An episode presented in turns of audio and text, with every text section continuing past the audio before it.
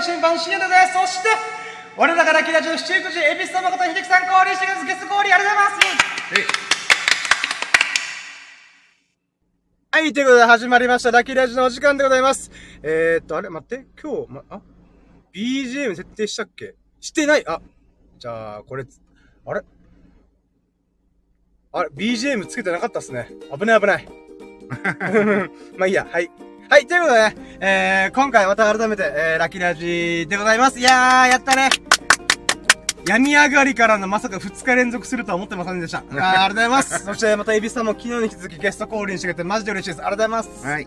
そして今回はですね、シャープ222ってことで、まあ、いいけどすげえアホっぽいけど、202、えー、ん ?22 ってことで、うんまあ、222回目のゾロ目会でございます。イエーイいやー、もう毎回僕ゾロ目毎日見てるんですまさかラジオがにゾロ目っていうね。うーん。いやまあ、急に聞いた人びっくりしたかもしれない。僕ほぼ毎日ゾロ目を見るっていうね、謎の日々を過ごしてるわけですけども、うんまさか今回はね、ラジオで222回かと思って。うんであと今回のテーマが、まあ、謎のタイトルですけど、ビリヤードの314シャフトの名前の由来を、やっと分かったラッキーでございます。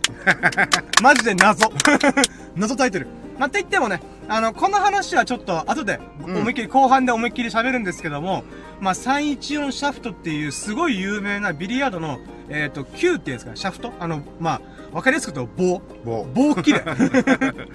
もうあの、ビリヤードあんま興味ない人からしたらわからんじゃないけど、棒切れが314っていうブランド、プレデターっていう会社から出てる、あの、め、うんえー商品。商品。うん、まあ、さ、ななんですね。そのサイン棒切れがって。いう名前なんだよね。この商品の名前ね。うん。で、それが、なんで314なんだろうなーって、おぼろげながら思ってて、それを今日判明したと。もう調べに調べまくって判明したっていうことで、あ、そういうことだったの？っていう感動があったんで、ちょっとこれをね、今日の最優秀だけ、222回というゾロ目会にして、なぜかビリヤードにそんな興味のない僕が、ゾロ目という記念すべき会にまさかこれがラッキーになるかってちょっと思ったんですけど、まあこう、もう調べまくってもなかなか出てこなかったんで、うん、これが最優秀ラッキーだ、今日のと思って。うん。だけど、その喜びをね、後半がっつり語ろうかなと思うんで、まあ、その、後半までの中で、今日こんなラッキーがあったよっていうのをね、喋った後に、えー、サインチアについていろいろ語ろうかなと思います。よろしくお願いします。はい。はい、ということで、やろうども、準備はいいかようそろ深夜の新聞プリンス、ささやかな日々のラッキーを語るラジオで、アクシラッキーラジオ、Here we go! 314! これ、トライって言ったのね。今日はちょっとあえて避けようと思って。すかすっていう。はい、ということで、あなたの鼓膜に狙いを決めて、えーんなラジオはい、ということでね、あの、変なタイトルコールであり、変なラジオ始まります。よろしくお願いします。はい。はい。はい、ということで、まあ、今日のラッキーをちょっとまず振り返ろうと。あの、まあ、日々のラッキーをか語るラジオなんで。うん。うん、それで言うと、そうっすね。まあ、今回、ラッキーで言うならば、もう3日連続でエビスさんと関わってるっていうのも、まあ、ラッキーっちゃラッキーだなと思って。うんもともとは、まあ、病み上がりに僕が、あー、10日間誰と会ってないから誰かと喋りたいってことで、エビスさんいるだろうってことで、いつも行ってるプールバーに行ったら案の定いて、はい。まあ、そこで、あの、まあユンタクっていうか、俗に言う恵比寿ホイホイ。そうっすね。絶対いるだろうなと思ったら、あ、いたーみたいな。やっぱりいうんるみたいな。そうそうそう。っていう流れから、まあ昨日、一昨日あ、あ、じゃあ、一昨日昨日、今日、うん。あったんですけど、まあ今日は、あの、エビさんの仕事の手伝い。はい。あの、僕が、えー、コロナに感染して、まあ10日間、10日以上かな。うんあの、仕事ができないということで、今月の給料絶対やばいみたいな。っうん。ていう話をしてたら、あ、じゃあ月曜日手伝うみたいな言われて、うんいいんすか？ってことで、まあ元々の、あの、ひエビスさんの、えー、仕事のパートナーとか相棒さんに話をつけてくれて、あの、今日深夜が出てもいいって言ったら、あ、いいよみたいな。うんということで、まあ月曜日、あの、お仕事の手伝いさせていただくってことで、まあ3日連続お会いしたんですね。はい。で、その流れで、まあ、昨日もね、あの、ラジオ1時間半くらいぶっ通して喋って、なんか、謎に疲れたんでしょうね、久々に喋ったんで。うん。で、それゆえに、あの家帰って、なんていうんですかね、10時間ぐらいがっつり寝てて、うん。え、こんな疲れたっけ？みたいな。なんだら起きてもまだ眠いみたいな。うんうん。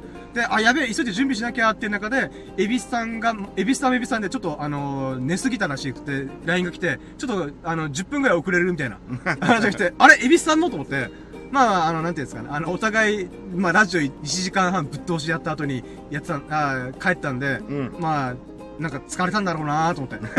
そそれに付き合ってもらってありがたいなと思いながら。うん。まあ、エビスさんに関しては、ボーリング、ビリヤード、ラジオですからね。えー超ハードスケジュールから。なんで、それは疲れるよなと思いながら。それで言うなら、僕は喋ってるしかいないのに、なんであんな疲れてたんだろうなと思いながら。まあまあ、っていうことで、えー、まあ今日の始まりで言うならば、3日連続エビスさんと関わることができたっていうラッキーがありつつ、んまあ仕事の手伝いさせてもらったので、あの僕もね、ちょっと経済的に助かるなっていうラッキーから始まりました。はい。うん。で、その中で、まあ、もともとやってるバイトにも電話連絡して、コロナ明けたんで、うん明日から出勤なんで、まあ、よろしくお願いしますっていう電話ができたってことと、うん。まあ、それがなんでラッキーかよ、ラッキーっていうかと、あの、僕の仕事の、なんか、現場っていうんですかね、うん。ちょっと厄介というか特殊なんで、うん。なかなか事務所と連絡取れ取れないんですよね。うん。まあ、その関係で、あの、頭フラフラしながらコロコロナでやばい時に、あの、電話してけど全然6回電話しても繋がらないっていう謎の現象が起きてたんで、あれ？なんかコロナが終わった後はすぐ繋がるな、この野郎と思って。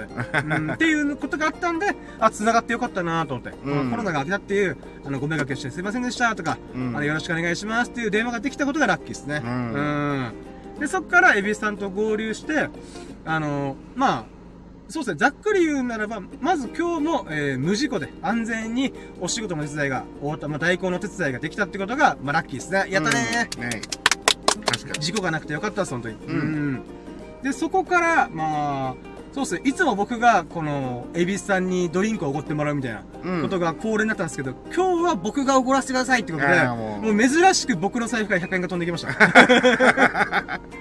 こんなにドケチな僕なんですけど、いや、もう、もう、多分、数千円分ぐらいドリンクをおごってもらってるんで、いや、これならちょっとお返しさせてくださいってことで、あの、珍しくお、おごり返しました。自分でもね、珍しくって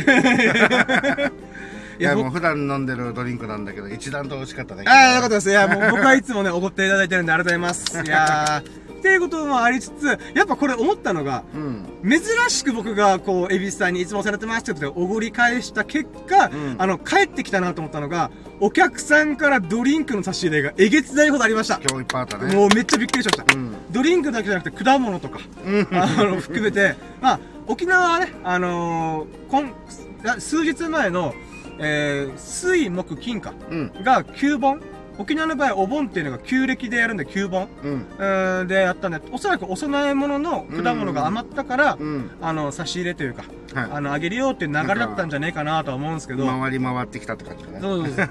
なので、今日は僕はですね、やっぱ、人に何かを与えたら、帰ってくるんだなっていうのは、もう即、即レスでした。うん6倍、7倍ぐらい。いや、本当ビビりました。ええー、久々におごったら、6倍で帰ってきたと思って。ってことはもうコンスタントにおごらないといけないね。いやー、いや、もしかしたらたまりにたまったやつかもしれないです。あ まあもう、まあ、あ。まあでも、あれだよね。その、あのー見返りを求めてしまったらないんで。それはあだそれはあると思いますよ。ううんん。やはっぱりこうナチュラルなあの日頃のまあ感謝っていうかね。い、お返しです、みたいなっ。ていうこのナチュラルな気持ちだからこそのもう神様がまた。そうそう、幸運の目が、もうシーンやったら、もうドケチの癖して無理しちゃって、みたいな。もう珍しいことするな、もうこいつ、みたいな。っていうことで、やっと誰かに与え始めたこの子みたいな。うんじゃあもうプレゼントっつって。いやまあ、きまあ、まあ、貴重ですよ。もうあの珍し珍しくっていうか、俺が言うとあれだけど。いはい。本当にいつもありがとうございます。やいや、まあえまあ、ありがとうございます。あっていうラッキーがあったんでね、本当嬉しかったです。で、あとは今日、あのー月曜日にもかかわらず、うん。お客さんが結構いたのがびっくりしましたね。そうだね。やっぱ大体金土日で飲んでうん代行を使う人っていうのが、まあ僕もそうですし、うん。大体多くの生活してる人、あ、一般の多くの人はそういう生活してると思うんで、うん。なぜか月曜日なのに関わらず、結構お客さんがいたのがびっくりしましたね。そうだね。なのでこの売り上げのラインがあるじゃないですか。あれも今日月曜日だけど超えるのかなって最初思ってたんですけど、うん。あと待機時間も1時間弱ぐらいあったんで、うん。あ、やっぱ今日ってお客さんもいないのかなと思ったら、その待機時間終わりぐらいから、ひっきりなしに連絡が来てましたからね。そうだね。びっくりしました。ええー、みたいな。うーんん。まあ、あの、確定しているっていうと、まあ、あの、いつも使ってくれるお客さんの車がね、はいちょっとあの、確認が、まあ、まあ、おそらく5件はあるなっていううん予想を、まあ、あの、はるか他のね、お客さんも電話してくれて、まあよかったですね。そうですね。もしかしてあれですかね、みんな、ウークイとか、この9本でバタバタしてたから、うん。お酒実はそんな飲んでなかったみたいな。で、本来、毎週土日とかで飲んでたものが、うん、ちょっとずれ込んじゃって、うん。月曜日には食い込んだのかなとか。うん。わかんないですけどね。うーん。まあでも、普段、まあでもね、毎週のこの同じ曜日からすると、もう全然多かったからねう。ーん、不思議でした。まあどういう理由なのかわかんないけど、とりあえず。まあ、僕としてはもう、僕だからだろうなと思った。あの、私のストロングラッキーによって、月曜日たまたま出たんで、なるほど。いつだったら僕、水曜日と日曜日ぐらいしか、もう仕事の関係手伝いできないんですけど、うんうん。たまたま今日病み上がりで月曜日が休みだったんで、うん。あの出出勤がなかったんで、もう、深夜やったら頑張るんだからっていうことで、幸運の女神が。その、それにお答えいただいたエビスさんも、もう、素晴らしいってことで、幸運の女神が微笑んでくれるかもしれないです。ありありがとうございます。もう、え、どこポジティブよ、みたいな。どこ自己肯自己肯定感高めとんねん、こいつ、みたいな。まあ、というか、それぐらい、まあ、お客さんが、あの、いらっしゃったんで、よかったですね。うんーん僕もお手伝いした甲斐があったなと思いました。うん。で、それとともに、まあ、バイト代というか、あの、僕の懐がまた温まったんで、よかったと思って。まあ、これがまたタバコ代とか、うんあの、ご飯代とか消えちゃうんですけど、まあまあまあ、これがなければよりやばかったんで、う。うんーん、ありがたいなと思いました。本当に。ありがとうございます。はい。いやいや、もう、こちらこそです。っていうのが、もうざっくりした一、あれですかね、お手伝いの最中の。まあね、仕事的にね。あ。そうです。仕事的なもんではこんなもんで、うんただその最中に僕があることやってて、それが動画の編集うん。やってました。で、本当僕コロナに感染してる時頭が回らないんで、うん。全然動画の編集できなかったんですね。うん。で、ただもうコロナも明けるし仕事も始まるしってことで、そろそろ動画編集頑張ろうかな、みたいな。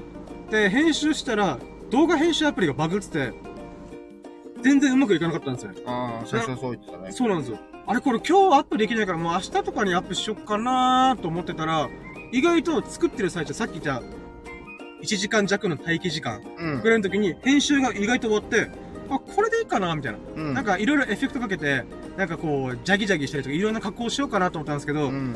今回の動画が、このエビスさんのビリヤードセット、うん。えー総額13万円ぐらいのうん。ビリヤードのこの球とか、まあ、棒切れ。棒切れって言い方ちょっと失礼ですけど、まあ、棒切れと、それを入れる棒切れケース。出す。失礼に程があるじゃん。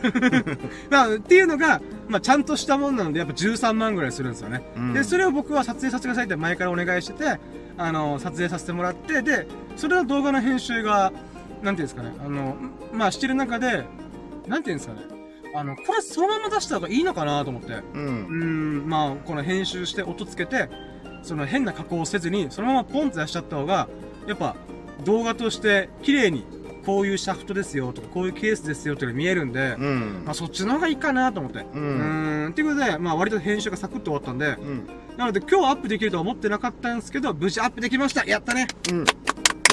で、こっから毎日投稿また頑張ろうかなと。イ。うん。うん、今回10日ぐらい空いちゃったんで、まあ、改めてこっからまた、だからもう、なんていうんですかね、せっかく1ヶ月半ぐらい続いてた毎日投稿とか、まあ、開けても1日ぐらいだったのが、うんもうこ、10日ぐらい開けちゃったんで、うん。こっからまたゼロからスタートだと思って、まあ、再起再始動しようかなと。うん。うんいや、素晴らしい。ありがとうございます。ういやー、まだまだちょっとね、まだ動画、動画のネタというか、動画のストックがいっぱいあるんですけど、編集が全然終わってないやつが多いんで、ん。うん。もうこっからコツコツコツコツまた毎日投稿できるように頑張りたいなーっていう感じですね。うんんで、あとは、そうですね、お仕事の最中で言うなら何があったっけなまあ、まあちょっと覚えてるのって言ったら、はい。まああの、全然あの、なんだろう。もうライまあまあ、深夜の今今後のライバル的になるであろう。あー 沖縄侍さん。あ、そうそう。あ、侍沖縄さん、沖縄侍さん。うん。あ、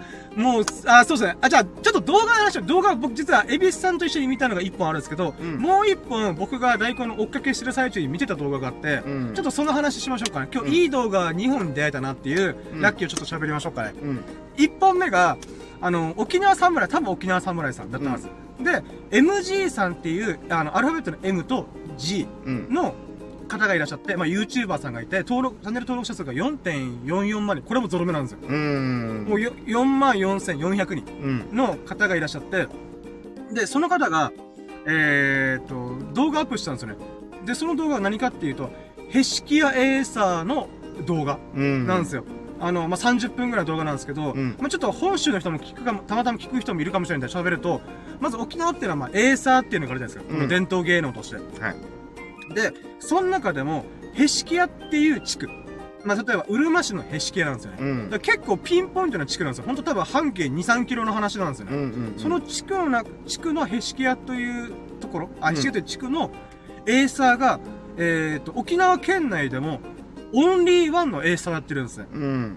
そのよく、まあ、本州の人が言うならば、なんか赤い鉢巻きみたいなのを巻いて、うん。この結構派手な衣装を着て、大太鼓を持って、赤い大太鼓を持って、ドンドンドンみたいな。うん。いやはーいやみたいな感じでやってるイメージがあると思うんですよね。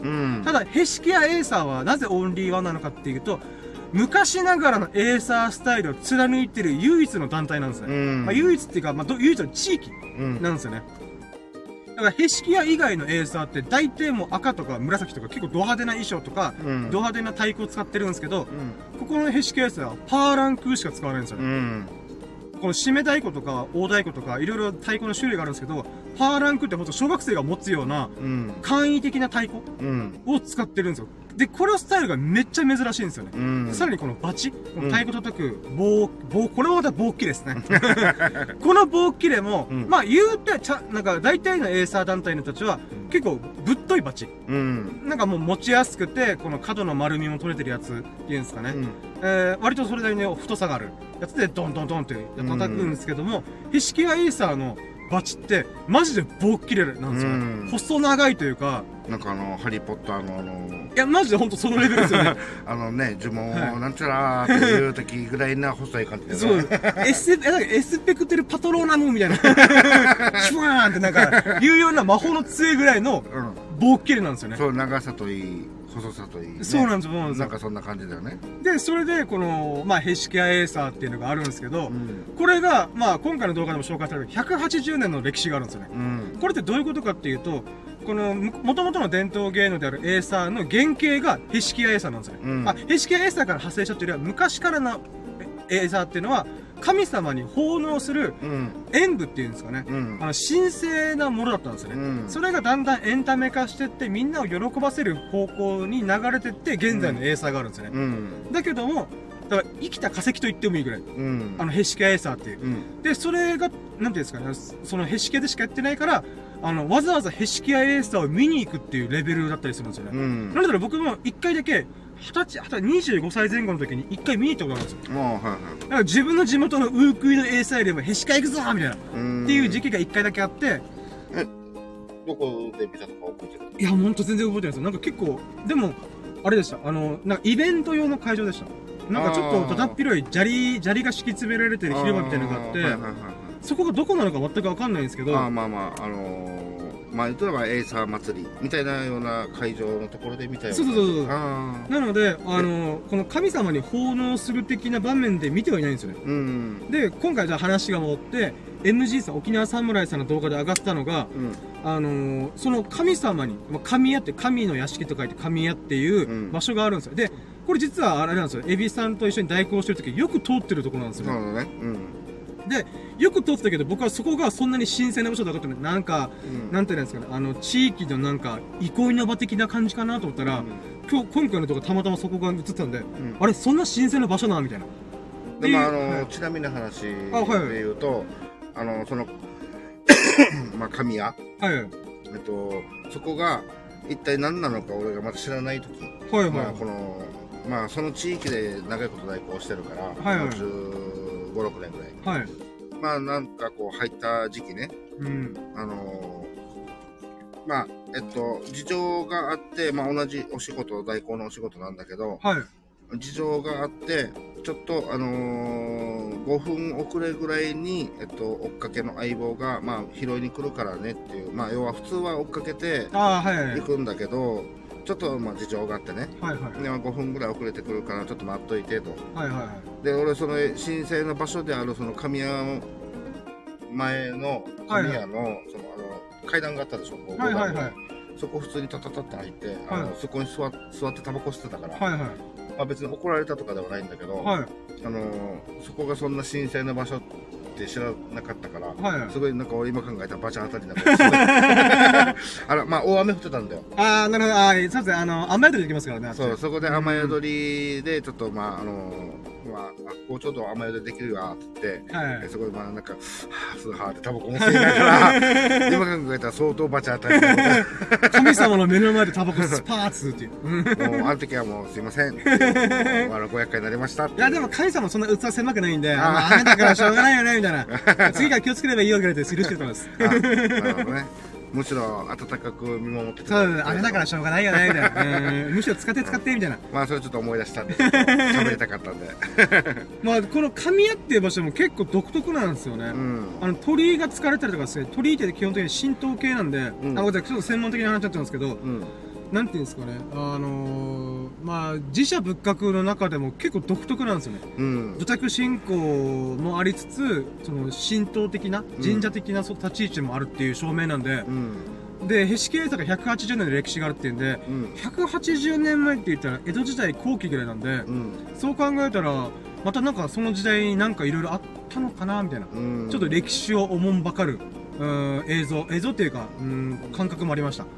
であのー、またちょっとちなみにな話なんですけど、はいえっと、この、ヘシキヤエイサー、えっと、変な、マヨカツの、はい。あの地域のエイサーは、あの道ジュネがないのは分かる。あ、そうなんですか。知らないうちらの地元は3日間そのこう、ま、初日はこう回ってはいはいはい。祭りに屋台が回ってきますよね。あの、うんあの、競馬、あ、競馬じゃない。まあ、はい、ありますね。そうねあのーまあそのエイサー自体がの団体青年たちがはい。こう道をこうじんぐりじんぐり回ってはい、踊りながら歩いてきますよね。隅々まで3日間通して回るみたいな、ん。その道ジュネっていうものがうんないんだよねへでー。何でその夏場をやるかっていうと、はい。その商売、えー今年、えっと新しくお店をあの立ち上げましたよとか、はいはいはい。で商売繁盛とか、はい。えーまあ、要はあの病気にな健らないようにとかか。はいはい。あと新築今年新築で家を建てたはいはいはい。ところは、えっと地元のそういうあのご利益のエイサーをはい。呼んで、まあ言ってみればまあお祓いなのかその健康家族一家が健康であのまた今年もあの健康で過ごせるようにっていうかはいはいまあこはのそのえなんていうの？えんなんとかだんだんなんだっけい。ああ、家族団らんとか あ、えー、まあみたいな。そうそうそういった、はいはいはいあのごなんかあるがあるらしくてはいはい。なのでその毎年っていうのはその大体そこの地域で商売している人たちが、まあ、昼夜関係なくはい。呼ぶ呼んでおー、出張形式なんですね。そうそうそう。で、それで、その、何時から何時まではどこで演舞、演舞っていうか、その、や、やりますよっていうことは、はいはいは一応、あちこちでこう、その、その日のスケジュールっていうのが、まあ、まあ、公民館に行けば、まあ、張り出されてるんだけい。ど、はいはい、面白いですね。それで、それを追っかけるっていうか、その何時にはどこにいるんだなっていうのが。はいはいはいはいまあ、多少、ちょっとずれたりするけど、はいはいはで、それ、だから、あの、道ジュネというよりは、ルート、決まってるルートではなくて、その、その年、その時に呼ばれたところに、何時に伺いますっていう形で、い。じゃあ、ピンポイントジュネなんですね。そうそうそうなんへだよ。ー、道を歩くんじゃなくて、ポピンポイントでそこに狙いに行くみたいな。そうだからまあ、まあ、へー地域のコンビニ、まあ、ね数箇所あるけど、そこもほぼほぼはい。毎年呼ばれるし、あで、ーなんだったらいつも自分たちがお世話になってる居酒屋さんとか、はいはいはい。あのーもうまあもちろん商売繁盛できない意味合いでまあ呼んでとかあのーまあ新築、はいはいはい。うん、まあああ今日今年出生した子供をなんかお祝いしようみたいなはいはいはいはいはとかそういったものでいろんな理由で呼ばれてでだからその一応はこれは余活の地域がそうなんだけども。まあ余活出身であるはい。誰かがまあどこそこに嫁いで今は、えー、と沖縄市に住んでるとか、はいはい。えーどこそこに住んでるっていう、えーそういう方たちが呼ぶ場合もある。あ、じゃあ、沖縄市まで行く場合もある全然名護も行ったりとか。えー、すごっ。呼ばれれば行きますっていう。え、それは団体で行くんですか？それとも何人かで出張するんですか？ああそうだね。その時間帯だったり、えーそういったものまああのあんまりにも遠すぎる団体2、30人が動くのはちょっときついなって時は、うん。もう数人だけ行って、うん。そこで演舞するみたいな。まあ大体は多分十数名ぐらいえ、十数名で行くってなんかすごいですね。公民館とマイクロバスがあるんで23名乗りのあー、なるほどなるほど。うんそれでそれに乗れる分だけでは最低でも行こう本来だったら、まあ、40名とか50名とかそうですねあうんのいっぱい集めようと思ったら集めれるけど、はいはいはい。まあ、あとはその時間帯によるその未成年の青年たちもいるから、うんまあ、そこはちょっと、はいはいはい。まあ、夜12時1時に行く場合もあるので夜中にね。なるほど。面白い。はいそういう話はあの、まあ、長いこといたからいろいろ聞いてて、はいあはあうちの地元とは全然違う。これも伝統のやり方らしくて、面白いですね。うん、それはすごいなと思ってでそれが今年はまあそのコロナっていうこともあっうてその、まあ、呼ばれれば行きますけどうん。っていう形なんだけどでもまあやっぱりこういうまあね状態だからなかなかそういったことがなできなくて、で唯一今回のねあの動画でもあったようにはいはいはい。あの披露できる場所がまあ中止になったみたいなねうんそういったのがあって、まあ、神山前ではい、ちゃんと神様に奉納するところだけをちゃんと演舞しようみたいな。あっちはこの3日間の盆の中の一番最後の締めにやるだから本当は夜にやるって感じなんですそかね。うそうだね夜うんで最後の締めでそこはいはいはい。一番最後にそこであのやるっていうのがなんか伝統らしくて、うーん、なるほどなるほど。うんなので、この、まあ、話したことでも MG さん、まあ、沖縄侍さんの動画で30分間そのヘシキアエサーのうん。映像を残してるんですよね。うん。これがすげえなと思って。ヘシキアエーサーって本当な、ある意味なんていうんですか、ローカルっていうか、うん、うちにうちにこう特化してる組織っていう地域性だと思うんで、うん。その、なんてもちろん、あの、見に行くとか別に、あの、観客として見に行くことは僕もまあ昔できたんで、うん。で今回はあまりにも無観客であるとか、コロナの影響で、うん。そう、なんか、大々的にやらないみたいな。うんっていう中で、多分、その MG さんが知り合いがいたのかわかんないですけど、まあ、取材協力をしたのかわかんないですけど、その、結構、気難しいと思うんですよね。うんあの、その団体というか組織というか地域性自体が。うんその中でわざわざその撮影許、撮影許可を出して、うんその、なんていうんですか、その当日、あの、映像として残してくれるっていうのがすげえなーと思って。うんで、これが何が恐ろしいっていうのが、ウークイって言っても、つまり金曜日なんですよ。数日前の金曜日に撮影したはずのものを、月曜日にアップしてるんですよね。早すぎるだろうと思って。これはまあもう編集を一生懸命頑張ってる深夜なら そうそうの目目線からするとマジでえぐいスピードだなと思って。あしかもあんだけのねそうなんですよ。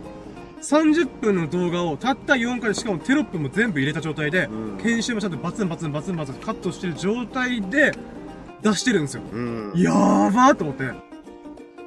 で、僕はそうですけど、あれ多分3時間以上回してるはずなんですよ。うんそのピンポイントでここだけ使おうって言って取れるもんじゃないんで、うん全体を取った上でのそうなんです、そうなんですよ。絶対多分もっと、ま、30分以上回してるはずなんですよね。うんそれ、そのデータを多分編集するだけでもめっちゃ時間かかるはずなんで、うんそれ込みでこのクオリティで出せるってマジやばいなと思って。僕思わずコメント入れましたもん。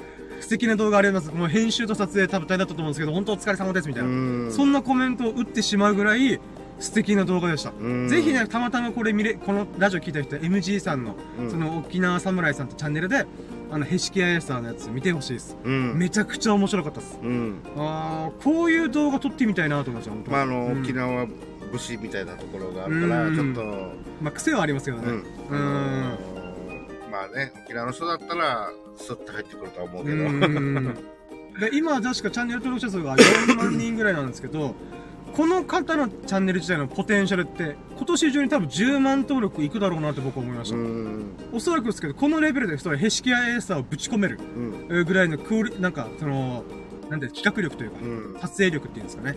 それを持った状態だったら、多分こっから1年以内に、必ずこの人10万登録いくわと思って。なんだったら僕が初めて知った沖縄サムライ1ヶ月前ぐらいに、あの、プールバーの店員さん、スタッフさんから教えてもらった時って、確か 3. 点何万人だったはずなんですよ。うん確か3だったはずなんですよ。桁数、桁数が数字が。でもこの数日で5000人ぐらい増えてるってことなんですよ。うんって考えたら、あ、これもっと伸びるなと思って。で今年中に10万いって、僕の予想おそらくですけど、30万人から50万登録までいくと思います。うん。あの、多分第二のハイサイ探偵団のクオリティになるんじゃねえかなと僕は思ってます。うん。それぐらい、なんか、ザ・沖縄の YouTuber みたいな。うんうー。ん。まあそのあの青年たちとのこのやりとりっていうかね、はいはい。そういったなんかボケだったりツッコミだったり、うーん。なんか面白いキャラクターでね、うーん。すごかったっす。あのやりとりも面白かったし、ん。あれはさすがにむずいねうちらでは。やらんね、マジで、あのー、コミュ力強いとか、人脈があるとかのレベルじゃないと、うん。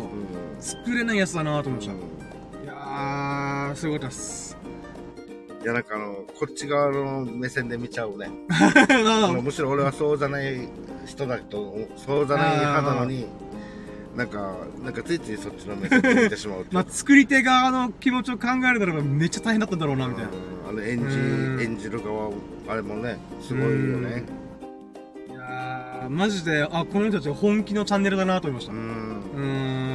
まあそれは人気あるわって思ういや、よねほんと、ちゃんと頑張ってる人だなと思って。うんら僕が想像してる100倍ぐらいめっちゃ大変だと思うんですよね。うんん。だからちょっと生実家動画編集と撮影してる僕ですら100倍、自分たちが考えてる100倍以上大変だろうなって言ってるんで、うん視聴者側からしては多分1000倍ぐらいやばいことをしてるはずなんですよね。うんうーん、まあそんな中、あ、ちょっとし、あの、刺激になりましたね。うんいやいい動画見れました、ほんと。ほんとねうーん。うんあと、エーサーの、ちょっとごめんなさい、あの、さっきちょっと喋ろうじゃないなと思ったのが、その道順ねとか、そのピンポイント順ねっていうんですかね。うん。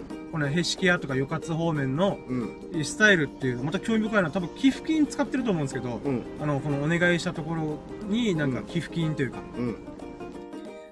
道順ねの場合はうん。広告業なんですよね。あれって根本的には。うんはい。もちろんそんなお金ちゃんともらえるわけじゃないですけど、うん。僕の地域のあの道順ねというか、うん。でも最後に必ずあの今た今あの金一封いただきましたみたいな、うんうん〇〇さんからとか、うん。〇〇会社から金一封いただきましたみたいな。っうん。ていうのがあるんであこれって広告業なんだって僕は思ったんですよね、うん。だから YouTube と一緒なんですよね。うん。この地域のローカルの中でのこのなんていうか知名度を上げるとか影響力を上げる、うん。つまりこの素敵なエーサーを見れてるのはこの金一封をくれた人たちのおかげなんだ。うん。だから、あれ、プロ野球とかのスポンサーと一緒っすよね。うん。発想が。あ、だから、道ジュネっていう形が、なんて、そうなってんだなと。うん。それ、地域に広めるっていう。うん。地域に根付いてもらうっていう意味も込めてやってんだなと思ったんですけど、えっ、と、ヘシキヤ方面っていうんですかね、ガツ方面では逆にピンポイントで行くことによって、なんていうんですか？ね、そこから多分、直でお金もらってると思うんですよね。ああのあれだよ。こっちからその新築のうちがここにあるからじゃあ今年はこっち行こうではなくてよ呼ばれていく。あ、ちょっと、あよ呼ぶ側がお金払ってると思うんですよね。うん。あの、多少い、いくらかわかんないですけど、相場がわかんないですけど、うん。まあでもさすがに人件費として考えたらさすがにいくらか出さないと、うん。あの、帳尻合わないと思うんでやってるはずなんですよね。うんうん。なので、これってとっても興味深いんですよ。うん。あの、僕はまあ、自分でビジネスにできてないやつビジネスを勉強するのが好きなんで、うんこれって、ゆう、あの、さまあ、えっと、道順例が YouTube とかテレビ的な感じなんですよね。ラジオとか。うんマスメディア的な側面でやってるんですよ。みんなに広めるうんっていう、うなんていうんですかね、えっ、と、仕組みで作ってるけども、うんその、予活方面でのやつで言うならば、あの、ダイレクト課金って言って、直接お金を、あ、つまり、えっ、と、例えば、ネットフリックス的な感じなんですよね。うん YouTube とネットフリックスの大きな違いって課金システムの違いなんですよね。うん YouTube はみんなタダで見れるけど、広告見てね。うん。っていう風にやるじゃないですか。だけど、まあ、一切お金払わなくても見れよう、見ようとも見れるわけじゃないですか。だけど、ネットフリックスと逆で、広告が一切入ってないけども、あの、いくらか払わないと見れない。うん。まあ、ある意味まあ、ヘシキャンで僕も3日見れてますけど、なんていうんですかね、あの、そう簡単に気軽には見れない。っうん。ていう、なんていうんですかね、うーん、その、お金の流れが違う。うん。っていうのはとっても興味深いなと僕思ったんですよね。ううーん。だから多分昔から、えっ、と、そういう仕組みっていうのはあったんだなと思って、この両極端の、うんみんなが気軽に見れるけども、その広告広告としての側面。うんっていうのと、えっ、と、一部の人しか見れないけども、その代わりつながりがすごい深くなる。うんえーっていう側面で課金してもらうっていうんですかね。うんなんか昔からそういう流れってあった、お金の取り方っていうんですかね。うんまあ取り方ってちょっと言い方変ですけど、うんお金の受け渡し方っていうのが、なんか、なんていうんですか。うーん、この、なんか極端、極端っていうか、両端うん。なやり方っていうのは、昔から変わらないんだなっていうのに感動しました。うごめんんなさい、ど、どこで感動してんだって話ですけど、すごい勉強になりました。うんあ、昔から人類、人類っていうか、そういうもんなんだなって思いました。う。うんん。多分この目線でエーサー見てるやつ、沖縄広いしてると僕ぐらいだと僕は思ってます。そうだろうね。そんな金金言うなよみたいな。でも金がないとエーサーできねえんだぞと、運営できないぞと思いながら。うん、まあまあね。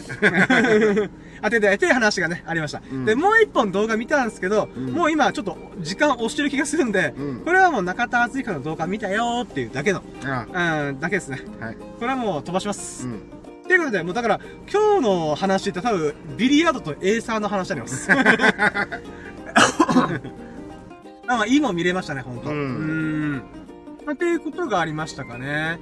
仕事の道中では、こんなもんすかね。そうだね。あとは、そうだね。うーん。まあ差し入れもいっぱいもらったったし。うーん。そうですね。まあ、件数も多かったっていう。うん。うーん、ぐらいですかね。うん。うん。で、まあ、この、無事にお仕事が終わって、うん。まあまあ、件数も多かったんで、あ、よかったっすね、みたいなうん。話しながら、まあちょっとど、あ、途中でドンキ寄ってもらって、僕もシャグ買っても、あ、買いました。うん。うん、とか、まあなので、あの、送っていただきありがとうございます。はいうん。とか、まああとは、その後に、えーじゃあ、いつものプールバー行くかっつって、うん。プールバー行って、あのーまあ今日は時間が時間だったんで、えっ、とまあ飯食うか。うんっていうことで僕はタコライス丼食べました。で、うんそこから、エビスさんにタコライス丼食べてる動画撮ってもらいました。ありがとうございます。はい。病み上がりで、あの、また動画撮りました。うーん。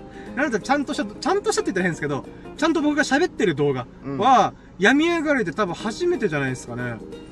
撮ったっていうことで言うならば。うーんまあでも全然。あ、そうか、全然ありましたね。ごめんなさい。そうか、そう、全然ありましたね。あ、ちゃんとしたご飯で言うならばって感じですね。あまあまあそうんこの、そっかそっか。だから僕、あれなんか初めてか、久々感あるなと思って。うーん。あご飯はね。そうそう、お米系で言うならば。うんん。あ、そっか、お店で撮ったのが初めてですね。そうだね。お店で喋ってうん。やるっていうのが、あ、だから久々だなーみたいな感じしたんですね。うんあ、そうかもしれないです。まあ、ということで、協力いただきありがとうございます。はいあ私はカラボナーラ食べました。美味しそうでしたね。ううんん。なんだったら、粉チーズ上からかけましたからね。うん。うんあれかけすぎるとあの口の中の水分全部持っていかれる。もう、チーズインチーズですね。あれはもうやばいですね。うん。でも、僕のタコライス丼もね、めちゃくちゃ美味しかったです。でもあれあの多分だけどタコライス丼もしかすると、はいもしかするとだけどね、はい。あの今日のねあのスタッフはい。多分あのスライスチーズ入れ忘れてると思うんだよね。あ、入ってました、入ってました。あ、はい入ってました、入ってました。あ入ってた？入りました。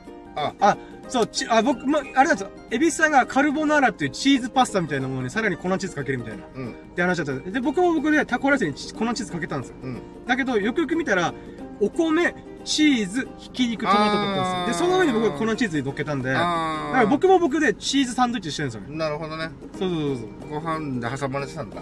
あ、そうそうそう、ご飯とお肉で挟まれたんで、見えづらかったんですけど、一応そこの方に、あの、ありました、チーズが。あああのちゃんと熱で少し溶けるようにあそうそうそうそうしてあああはいはいなので僕も食べてから気づきました。確かにエビスさんが勘違いするぐらい僕も、俺チーズねえんだ、みたいな。見た目的にはあれチーズ入れ忘れてんなって、まあ、あの状態から「おいおい」って言ってねスタッフ呼んでなんかあれこれ言うのもちょっとあれだなとう思ってんここはまあもうしょうがないなかったことにしようと思って まあ、このチーズも振ってることし、みたいな。あそっか間にチーズ入ってたんだねあ、まあまあ、まあ、まあ、ど、どの道美味しかったですね。ううんーん。いやもうチーズ大好きな深夜が、まあまあチーズないって言ったらもうもうこれ大事件だと思うぶち切れ案件ですよ。ざっけんなよ、みたいな。チーズも忘れてんぞ、この野郎、みたいな。うん。うんっていうのはですけど、まあ、ちゃんとありましたとああなるほうんどそれで切れてなかったんだあ、そうそうそうそうそう。いやー、危ないとこだったなと思いました。うん。で、そこから、まあちょっとお互いご飯食べきった後に、うん。何ですかね、その、エビスさんと、あの、お店のスタッフさんうん。が、こう、いろいろビリヤードの話したんですよね。うん。で、僕も僕で、まあ、ずーっとエビスさんからビリヤードの話聞かせてもらったんで、うん。なんか変な、なんか生実家知識だけはあるみたいな謎の状態なんですけど、うん。で、そこで、まあ、この、まあ、今日アップした動画が、エビスさんの総額13万超えのこのビレードセットの動画アップしたんで、うん。この314っていう、まあ今日の、あ、まあこっからよ本題、本あ、題そうですね。そうそう。まあ、じゃあ、じゃあざっくりと今日のラッキーで言うならば、まあ、えー、まあ、タコライス丼食べて撮影して、よかったと、最後の最後で314シャフトの名前の由来が判明したっていうところからの、えー、ラッキーラジ、エビスさんが降臨してくれて、うん3日、3日で、昨日に引き続き、一緒にラジオを撮ってくれたっていうのが、まあ今日のラッキー、うん総まとめみたいな感じなんですね。で、こっからやっと後半。今まで45分くらい喋ったけど、あのー、やっと前半終わりました。こっから後半です、やっと。うん。本題、本題。本題です。で、今回のタイトルがビリヤードの314シャフトの名前の由来が、やっと分かったラッキーを語るラジオという風に書いてるんですけど、この314、まあ、数字の314っうん。ていうのがすっごい有名な、この、棒っきりなわけですよ。棒切れ。はいさっきからもうずーっとこの40分間失礼。うん。ビリヤードの棒ね。で棒、棒っきりです、棒っきりです。うん。で、まあ、エビスさんが持ってるやつも、314のセカンドジェネレーション。うん。確か、まあ、日本語だとみんな3142って言ってるらしいんですけど、うん。あの、英語サイト、まあちょっと訳あって、後から喋るんですけど、うん訳あって、海外のサイトも調べてたんですよ、僕。うん。で、その中で、プレデターっていう会社のうん314、2ジェネレーションって書かれたんですよ。あ、第2世代って意味かと思って。うん。だから、あれって正確には、まあ、1、2、3あるらしいじゃないですか。うんうんこの314の、うんそのバージョンが。うん。あれはファーストジェネレーション、セカンドジェネレーション、サードジェネレーションみたいななるほど。感じらしいんですよ。なので、うん秀樹さんが、あ、ごめんエビさん、エビさんが持ってるものは、うん。セカンドジェネレーションらしいんですよ。うん。っていう、まあ、とりあえずその314っていうのが、もう、20、1994年に発売されて書かれたんで、うん。え、もう、約、1994年？え ?94 年なんで、もう28年前ですよね。うん。もう30年、あともうちょいみたいな。うん。あと2年経ったら30年ぐらい経ちますね。うん。まあ、っていうぐらい、それぐらい超老舗うん。なメーカーであり、ブランドなんですよね。うん。まあ、プレデターっていう会社の、まあ、最初ら辺に初期に出した製品っていうんですかね。うん。で、この314っていう名前が、あれど、結構独特じゃないですか。うん。なんか、なんていうんですか、はい例えば、レボとか。うん。あ、そう、なんで僕が調べようと思ったのが、このプレデターっていうメーカーの中で、このカーボン球とか木で作ってる球とかいろんな種類がある中で、レボっていうものなんだよ、これって言って、うんカーボン球の中のその商品名っていうんですかね、うん。レボシリーズみたいな。うん。っていうのを、名前で、名前はレボリューションから来てるんだよ、みたいな。っうん。ていうことで、エビさんがポロって言ったんで、あ、名前の由来、確か314が一番謎じゃん、みたいな。レボリューションはまあレボとか、うーん、うんはいはいはい、みたいな。とか、Z とか。ううんん、わかんないです。なんか、なんか、いなんだ、アルファベットの最後とかそういう意味なのかな。そう何かの、まあ多分、あの、頭文字取ってるとかね。そうそうそうそう。そんな想像はつくじゃない？はい。それで言うなら、314って謎のネーミングなんですよね。うん。で、僕とエビスさんが、なんでなんだろうねみたいな。まあなんだったら、俺はそんなに、あの、ね、後でピンときてるんですね。あの、三一音ってなんかあの、どっから来たんですかねって言われても、はい。まあなんかそんな、あの、まあ、ピン、ピンときてないみたいそう、な。なんか調べようとも思わなはいし、あの、ハテナマークすらついてなかったの あまあそういう名前だから、みたいな。うんで、僕も、まあ僕は逆にビレード素人だから、なんで314って名前歴史があんのかなみたいな。っうん。てことで、調べたくなったんで調べまくってたんですよね。うん。で、ここからがちょっと長いんですけど、まず、日本語で、えっ、と、ビリヤード314とか、シャフトとか、歴史とか、名前の由来とかって、いろんなググり方したんですけど、一向に出てこないんですよ。うん。この、あプレデター314シャフトの、うん。なんでその名前になったかっていうのが、全然出てこなくて、んは、ふざけんなよ、みたいな。このネット社会で、なんで314の名前の由来が出てこねえんだよ、みたいな。もう15分、20分ぐらいずっとググ。ずーっと調べてました。で、内心ちょっとブチ切れてました。お前お前。ビビリヤード素人の俺がこんだけしないと出てこないってことは、どんだけビリヤードしてる人たち名前どうでもいいと思ってんだろうと思って。ふざけんなよ、みたいな。っていうので、内心ちょっとブチ切れながら。無関心すぎるだろそうそうそうそう。いやいや、こんだけに28年間、もうビリヤードのシャフトの中の、その数ある中の名作と言われてるらしいんで、その28年間、誰も気にも留めなかったのか、この野郎と思って。おいおいおいと思って。っていう憤りがありつつ、うんそんな話をエビスさんに喋ったりとかしてる中で、確かになんでだろうな、みたいな。うん。で、僕は、あれなんだろうねみたいな。314? え？何 ?3 月14日？みたいな。に発売したからとかそういう話？みたいな。とか、なんか、わかんない。314っていうのがなんか、うん、例えば、え創業者の誕生日が314とか、うん好きな数字でただな並べただけとか、うんえ、なんだろう314みたいな。うんで、それでスタッフの人、子に、エビさんが聞いてみたら、そのスタッフの人が若いからやっぱ頭の、頭が柔軟なんでしょうね。うんあの、あ、これ多分演習率じゃないですか、みたいな。まあなんかあのみたいな。31 3.14っていうのに結びついてあいなんかこれ演習率314って言ったらなんか演習率っぽいですよねみたいなねなんか全然そのただ本当にこの何ピュアな感じではいはい、スッさらっとさらってさ演習率っぽいっすねみうたいな ーん。おみたいな 目から鱗とはこのことでしたもん。はあ、確かにと思って、あんだけ僕15分20分調べながら自分の方が、なんで3以上なんで3以上ってやったんかかわらず、すぐ出てきた一言が、確かにみたいな。3.1つまりパイ。その前にあのなんかさこういう名前とか気になるって一回聞いてはい。まあ一応気になったことありますよみたいうな。でもかといって調べたかったら調べてないですよ無関心すぎるぜみんなと思いながら314って名前気になるって言ったら、うん、だから、演習率ですかねみたいな。そんなさらってねら。。さらっと言うやんけと思って、こっちは15分20分悩んで調べて、出てこなかったものをサクッと言いやがってと思って、うんあすげえなと思って、僕の頭の深さを改めて実感しました。でもあのーあ、それっぽいかもしれないねって言って、でも、ちゃんとした答え調べたいさね。そうそうそうそれがなかなか出てこないそうなんですよ。で、僕はまあ日本語サイトしか調べてなくて、基本的に日本語サイトで調べると、販売サイトしかないんですよね。うん。その、なんかこう、取り扱ってますみたいな。うん。僕からしたら取り扱ってるかどうかなんてどうでもいいんで。そうだね。逆逆なんですよね。ビデオやってるからしたら、安い314を手に入れれるかどうかで調べたいんで、だから検索履歴でどうしても上に上がってくるんですよね。みんながチェックしてるんで。うん。で僕みたいに314の名前の由来を調べるやつはでもほぼいないんで、うん。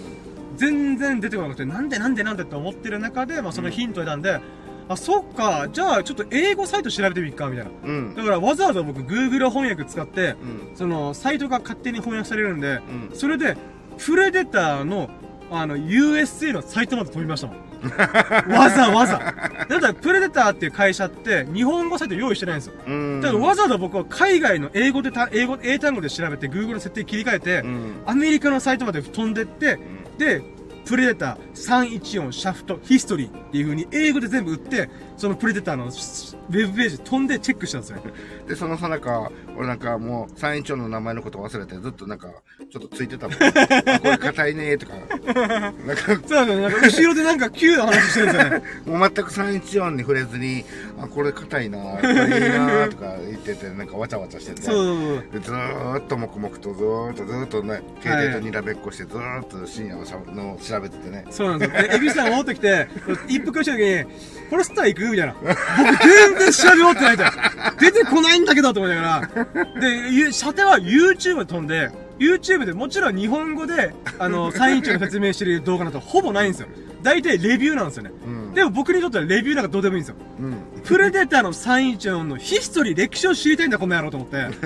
で、最終的に僕、英語の動画まで行きましたからね。翻訳しづらい、英語の動画まで行って、プレデターの314ってこういう歴史があって、みたいな。んで、演習率に近いこと言ってたんですよね、動画の中で。あはい。皆さん314の時じゃあどんな数字、どういう意味を浮かべますかみたいな。うん。人によっては数学者からしたら、あの、演習率のパイを思い浮かぶ人が多いと思うんですよね。うん。だけどこれビリヤードしてる人からしたら314とはプレデターのシャフトのことを思い浮かべる人がほとんどですみたいな、うん。っていう切り口ですよで僕からしたらどっちやねんみたいな。名前の由来から言ってんのかそれとも文脈上314と演習率を思い浮かべますよねって例え出したのかわかんねえ動画だなこの野郎と思って。アメリカンジョークムカつくなこの野郎と思って。でそれであまりにも出てこなかったんでああもうだおわおわもう無理だと思って、うん。で、こう、エビさんが一服してる中で、あ、もう呆れました。もう無理っす。今日はもう絶対これ調べられないです。みたいな。ってうん。言った中で、あ、そう？って言って、一服しながらエビさんが、サクッと調べて、これじゃない？って見せて え？えみたいな。出たかも答え、みたいなね。僕、あんだけ調べてなんで出てこなかったんだよな。まあ、話で言うならば、その、検索の方法が試してなかったんですよね。うんそ。れが、エビさんが検索したのが、314シャフト、演習率みたいな。っうん。ていう日本語で打ってたんですよね。うん。で、僕は最初は名前の由来とか日本語で調べてたのが、うんだんだん英語に切り替わって、英語で僕、プレデター314シャフト、パイ、うん。まあ、演習率。で調べてたんですけど、一個も出てこなかったんで、うんそれを日本語で調べてなかったんですよね。うん。そしたらそれをエビスさんが調べてきて、もう一発出てきたんですよね。出た、出たかも。そう。で、その、その出たかもの直前までは、314ってもしかしたらやっぱ演習率に関わってて、もしかしたらもしかしたらで、うん。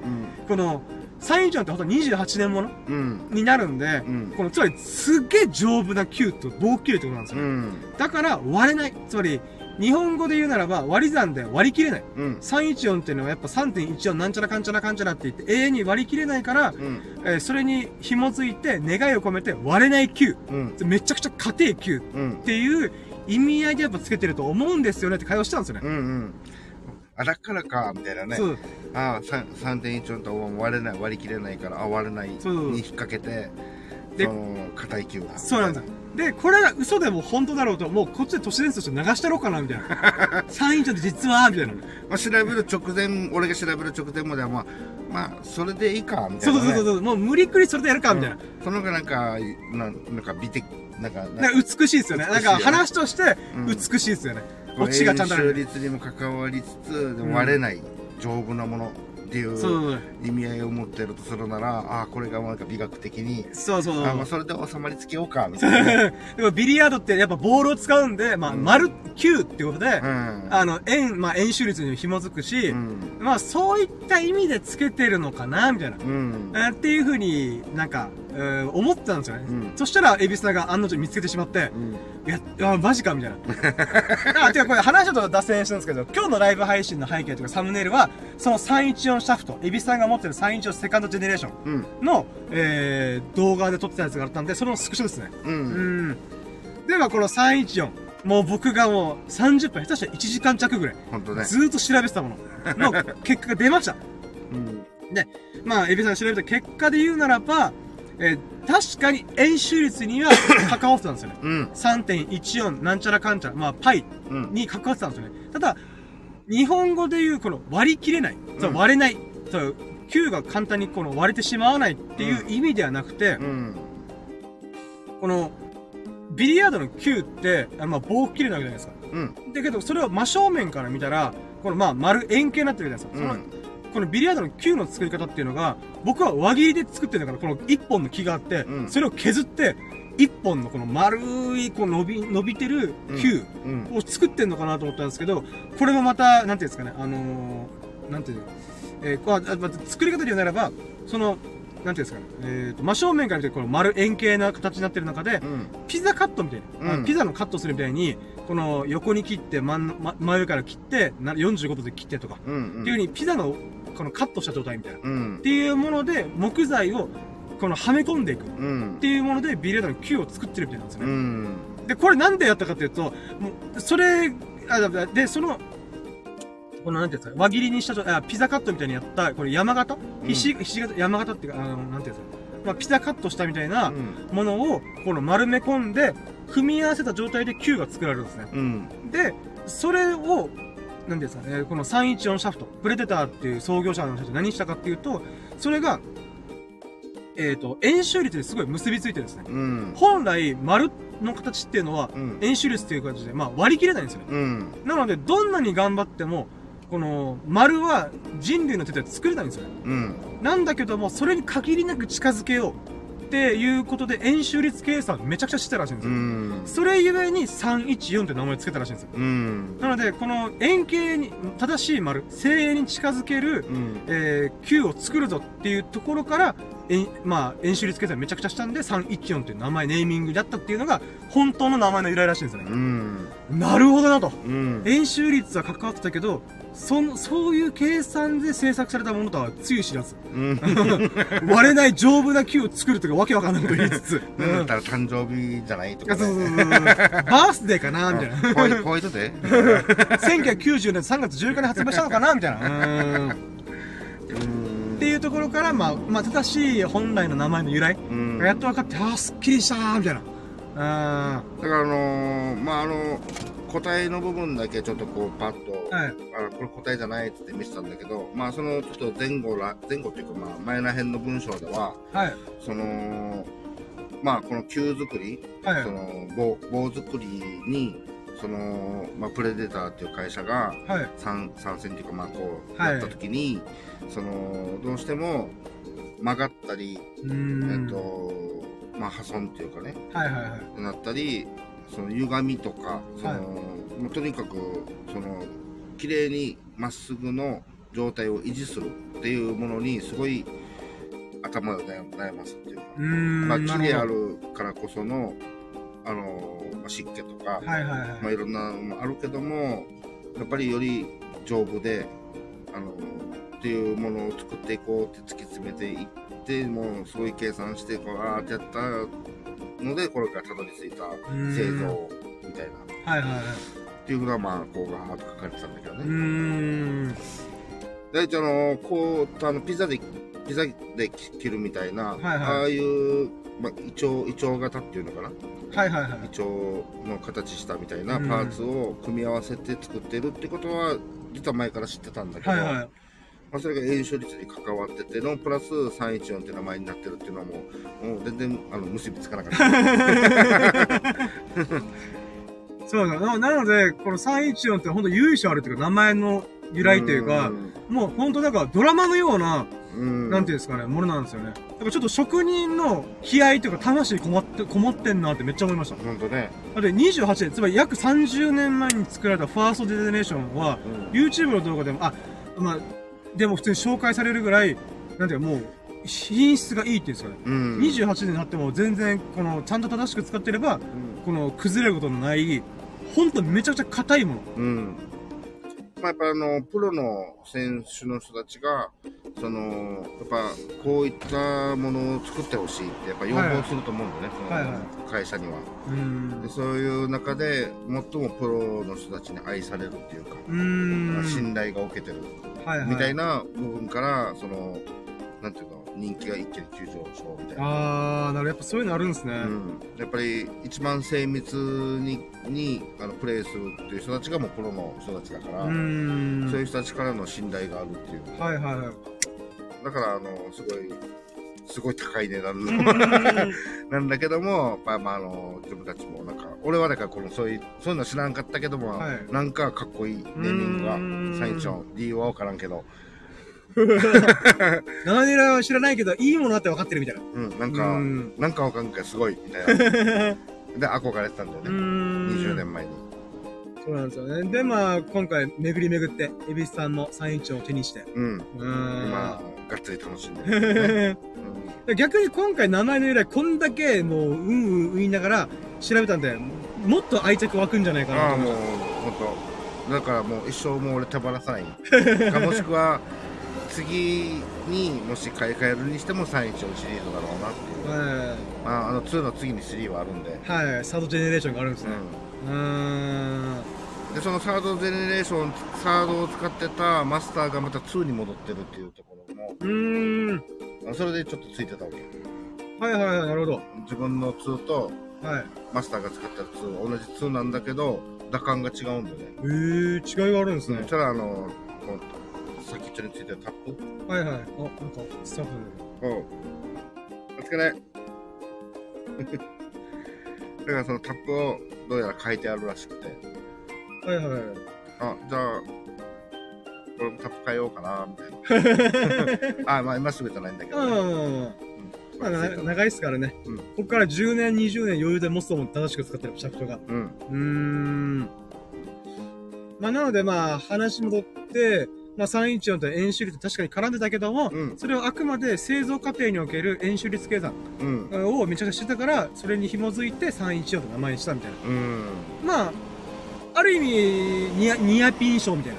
うん。あの、僕たちの想像。うん、あの、割れない球を作るっつってう作られたみたいな。って部分は確かにあったんですけども、まあ、本当は円周率計算したみたいな。ん。で、これ後で気づいたのが、日本語だと割り算っていうことで、割るって何かを割る？うん。っていう風に言葉をよく使うけども、もしかしたら海外では違うんじゃないかみたいな。うん。っていうことに至って、その、なんていうんですかね、言葉が違うから、うん。あの、花から関係ないみたいそうだね。な。なので僕たちはこの割れないものを作ったっていう、この割り算にかけてうん。喋ってましたけど、うん。向こうからしたら、何言ってんのこいつみたいな。手なんじゃんみたいな。うん。だからあんだけ調べても簡単に出てこなかったんじゃんと思って。う。うんーんっていうなんかこともあったりとか。でもこの一時約1時間ぐらい調べに調べたものが無駄だったかっていうと、まあ時間はちょっと無駄にしましたけど、でも、なんていうか、ビリヤードの球の作られ方とか、うんその海外でこんだけ、なんていうんですかね、歴史があるとか、うんっていうのは、副産物としてめちゃくちゃ学んだんですよね。うんだからビリヤード全くできないくせに、ビリヤードの歴史だけめっちゃ詳しいみたいな。まあ深夜らしいよね。まあな歴史好きなんで、まあ別にいいんですけど、なんだったら一番熱い俺が、あの、まあ別にそんな名前は、って感じだったからね。まあでも、おかげで、あの、ね、せっかく自分が使っ使ってる大好きな314の、はい。まああの、知識がまた、まあまあそうですね。おまた愛着が湧きやすい。おかげでうん入ったんで。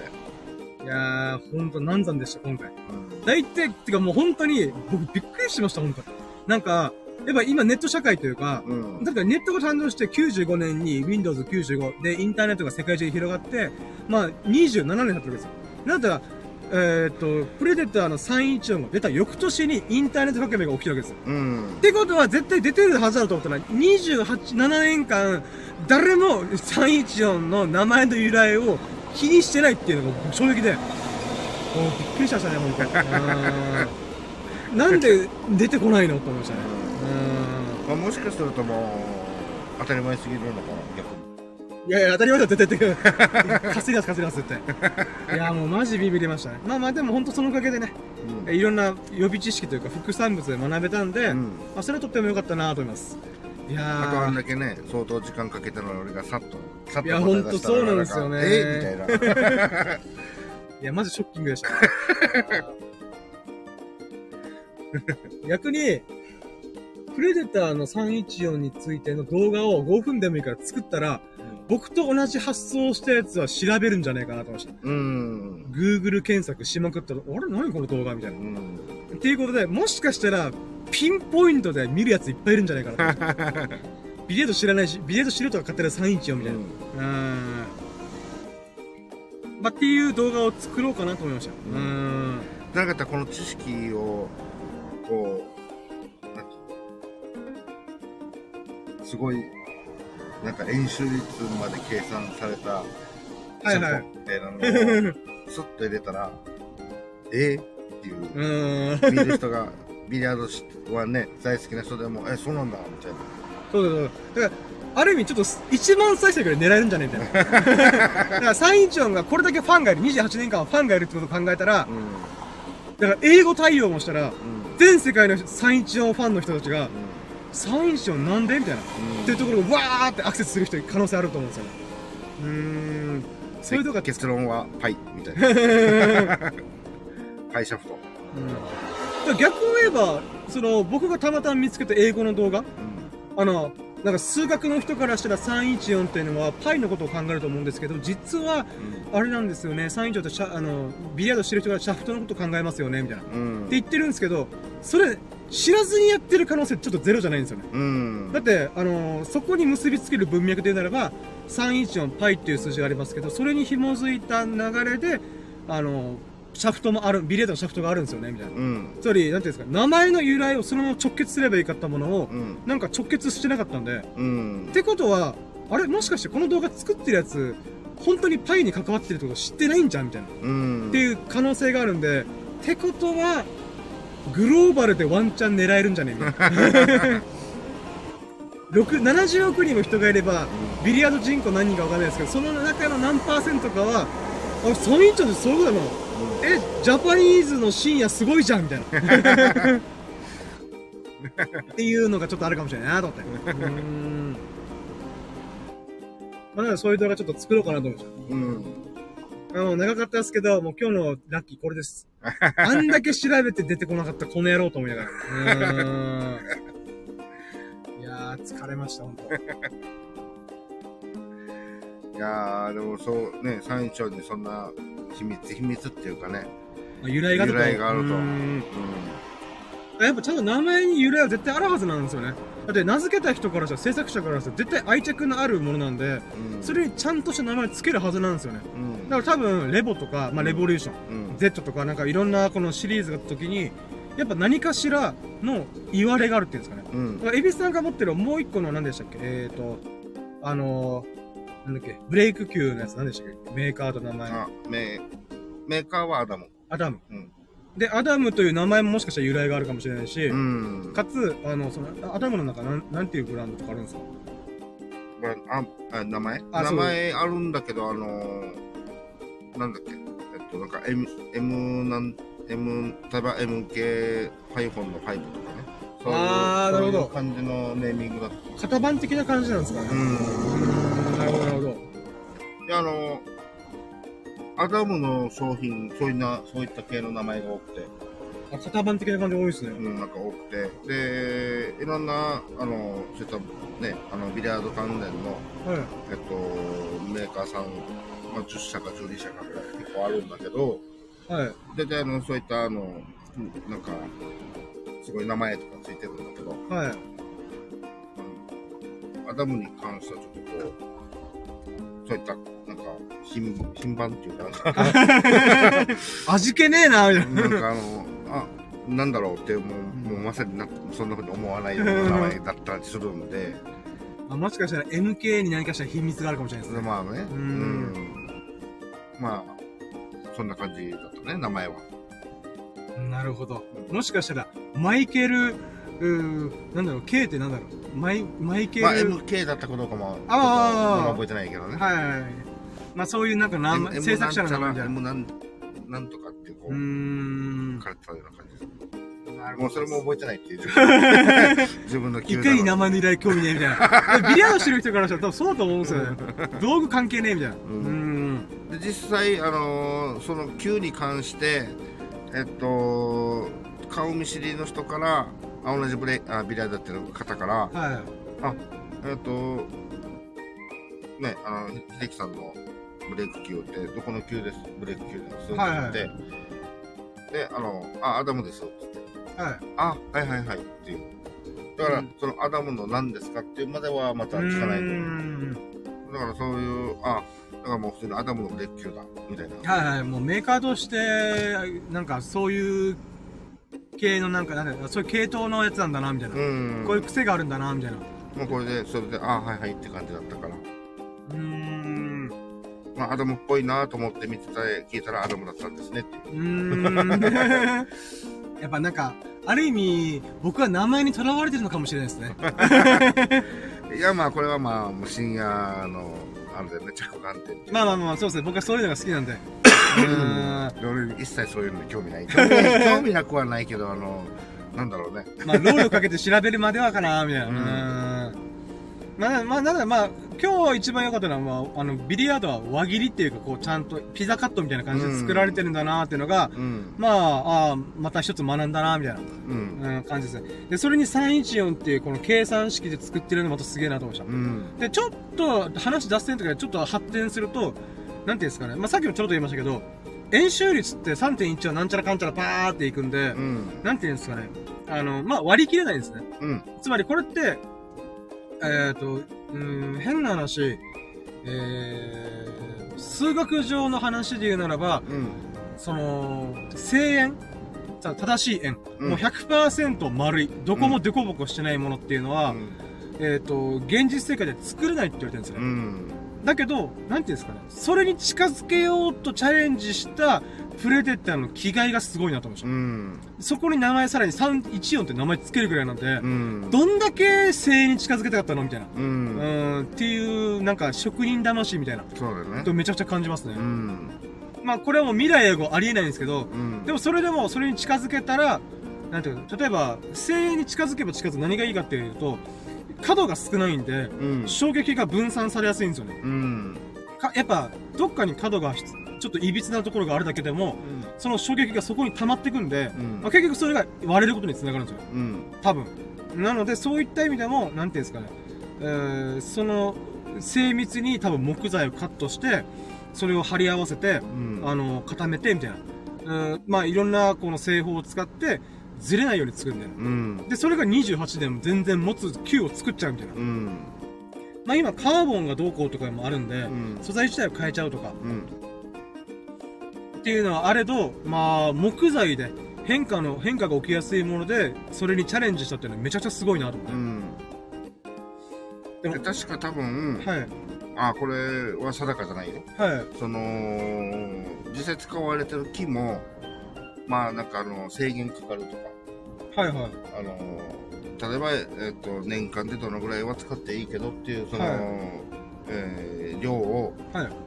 このぐらいにしなさいっていうふうな制限かかったりとか、ああ、なるほど。自然の、はいはい。伐採しちゃいますからね。うん、そういった、まあ、大事な部分ではあのーあれなんだけどこういったまあ、まあ、変な話、まあ、娯楽じゃないけど、はいはいはい。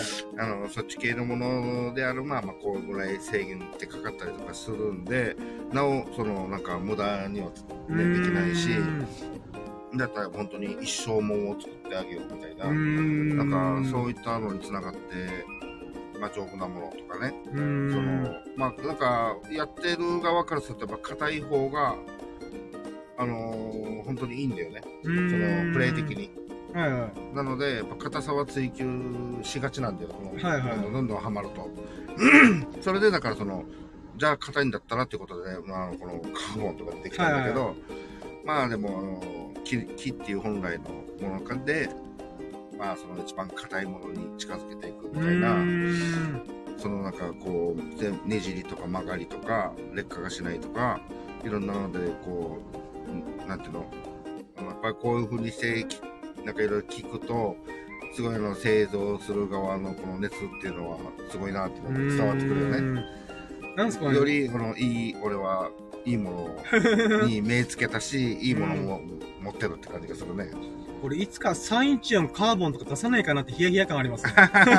あ、もうすでにカーボン級別であると思うんですけど、うんあ、でも、演習率計算をするって考えてるならば、やっぱ木で作らないと話にならないですよね。うんあの、この、合わせていくっていう、うんそういう計算式が絶対必要なものっていうのだったら、やっぱ木材ですよね、多分。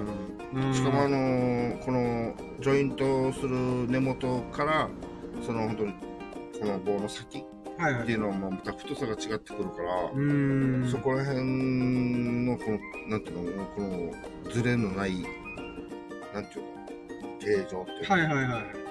この根元から先までが同じ太さだったらまだ話は別だけど、そこをスーッと細くしていくのにもうこのどっかでこう変なズレがなあったらダメじゃんうーん。そこがもうピタって噛み合うように作ってるって考えたらすごいね。いや、ほんとすごいなと思います。うん。それは1本4、5万するわ。そうですね。あの、ちょっとしたスマホ買いますから。う なんか接着剤とかの多分材質がめっちゃこだわってんだろうなと思います。うん。だからこれはちょっと厚く塗っちゃったら、あ、なんか計算式ずれちゃったみたいな。うんうん。とも起きると思うんで、ううーん、ほんといろいろ計算考えてるんだろうなと思って。んうーん。だからある意味、スマホレベルで考えてるかもしれないですね。うん。その、つまり数万円するってことはするだけ、いろんなことを考えて、いろんな計算式してとか、うん。うん、腕を磨いて、やっと作った誕生し、作って誕生したのが314シャフトみたいな。う。うん。でもそれを28年前に作ってるってえぐいっすね、ほんと。ほんとね。うーん。まあ、ビリヤードの歴史で言ったらもうちょっとこう、古いはずだから、うんまあ、すごい試行錯誤したメーカーさん、いろいろやってきてるはずだけどね。はいはいはい。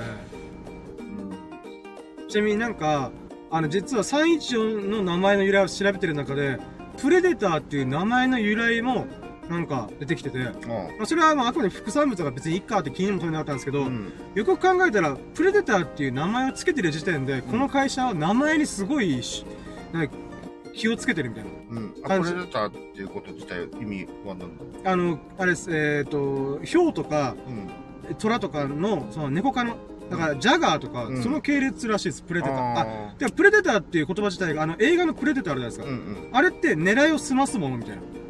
っていう確か意味だったはずです。あだからハンターとか、うんああ、なるほどね。そういう意味だったはずです。あで、確かこのプレデターのロゴ自体も確かヒョウみたいな、あ。うんうんうん。まあプレデター動物なのかわかんないですけど、まあ、まあ、猫科のそうそうい感じのあれだもんね。なので、なので、このプレデターっていうか、狙いを済ましたなんちゃらかんちゃらみたいな。うーん。えっていうことで誕生したプレデターっていうものは、みたいなところ、そんな文脈で書かれてたんで、うん。あ、そそっか、この会社名自体がもうすでに意味のあるもの。うんつまりビリヤードでボールを狙うときに、まあ狙うじゃないですか。うん。その狙い済ますっていうものにかけて、会社名を作ってるっぽかったんですよね。うん。なのでやっぱこう、商品名とか、この会社名にもちゃんと由来があるというか、う。うんん、なるほどなーと思って。う。うんん。ただ単に、かっこいいかなとか、そういう、あ れまあ、だってかっこいいはかっこいいんですけどね。ううんん。ほどね。まあ、名前にこだわってる部分はありそうだね。うーん。まあ非常にまた勉強になりましたなと思って。いやうん まあっていう話でした。ーうんう。ーん。うん、名前ねーと思いながら。もう全然そういうの、気にしたことなかった。ここまで執着するの、僕の僕で異常だよな、こいつと。ちょっとクレイジー気味だよなと思います、自分自身でも。うーん。まあでも言うてね、僕の名前もだいぶこだわってるんで。深夜の話に、ま、たかが深夜の名前だと、深夜って名前からのなんか羅針盤のコンパス的な感じつけただろうと思ってるでしょ、みんな。ちゃんと考えてんだからね、つって。まあまあ、別にそれとでもいいんですけど、まあまあ、うーん。僕の本名、深夜全く違うから、でみんな言うもん、し深夜って深夜っぽくないよねってみんな言う。まあまあまあ、まあまあ、僕の話はどうでもいいんですけど、まあまあ、うんまあそういう風に考えるんで、僕はやっぱ名前に意味を持た持たせたがるというか、うん。うん、っていうのがありますね。うーん。まあっていう話が、後半の主な話でございました。んうんまあとりあえず、また一つ頭賢くなりました。うんん他になんかそう、名前系でなんかあったかな？なんか今日なんか別で何か調べた気がするんですけどね。あ、ほんとなんだっけ全財、全財昨日か。あなんかもう一個調べてみようってやったやつがあった気がするけど、全然覚えてない。今日？今日なんか何かの時に、あ、これ調べてみようって言ってググった気がするんですけど、あれ？あなんだっけ？そう思ったら調べようってやったよね、確かに。そう、なんかあったんですよね。ちょっと今もう Google ででもこれってかなり今日の前半そうなんですよ、そうなんですよ。なも？なった仕事前ぐらい。あ、Y ナンバー、E ナンバー、A ナンバーが。あはいはい、あ、バイクの話がそうなりましたね、確かーあー、。そうだね。あ、よく、よく調べてる僕。うーん。え、それ書いてあったの？ん？あ、あいや、あの、履歴で見ました、今。あの、僕がああ、検。索した、そうああ。あの、ブラウザの履歴で、あれ何調べたっけなみたいな。そっかそっか。うん。あ、そうだ、今日また賢くなる。もうすっかり忘れてきたくせに。あのー、ナンバープレートの Y ナンバー、E ナンバー、A ナンバーとかいろいろある中で、うん。それがどういう意味ですよ、みたいな。うん。調べました。そうだったね。あ、いや、わすっかり忘れましたうね。ん。Y ナンバー、まあ、あのー、海外の人が、うん。あの、お日本で車を所持するときに限使うナンバープレートが Y ナンバー、A ナンバー、T ナンバーみたいな。やって、か、おのおの意味があるんだよ、みたいな。うん。まあ、ある意味沖縄ならではですよね。うん。あの、沖縄はこの在日米軍っていうんですかね。うん。がいっぱいいるんで、あのーよく見かける。そう。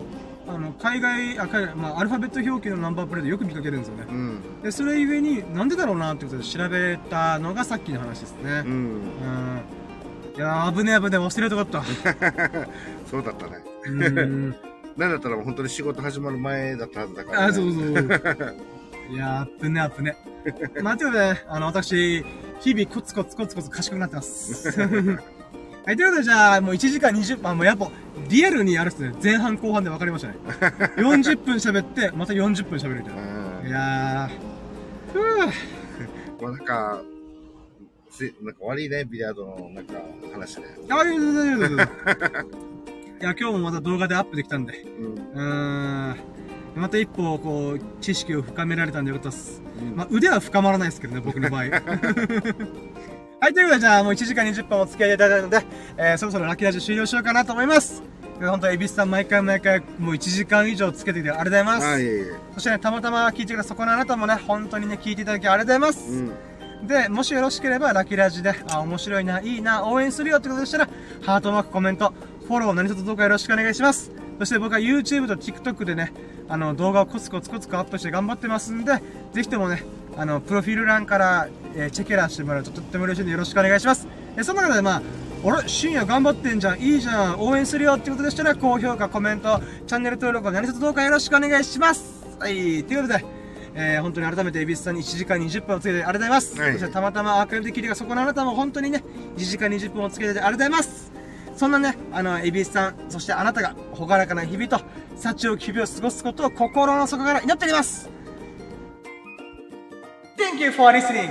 Have a nice day! イェイありがとうございます。ありがとうございます。ありがとうございます。はい、ということで、今回が、えー、シャープ222ということで、あ、222ということで、222回目のラッキーラジオでございました。そして今回のタイトルが、えー記念すべきゾロ目会にもかかわらず、僕にあんまり関係のないビリヤードの314シャフトの名前の由来がやっと調べられた、ラッキーを語るラジオというテーマでお送りしました 全く関係ないのに はい、まあでもね、まあ、知識深められたんでよかったなと思います。はい、ということでね、あのー、222回目のラッキーラジオ終了します。あ終了しようと思います。本当にね、ありがとうございました。えー皆さん良き日々をお過ごしください。ということで終了します。ありがとうございました終了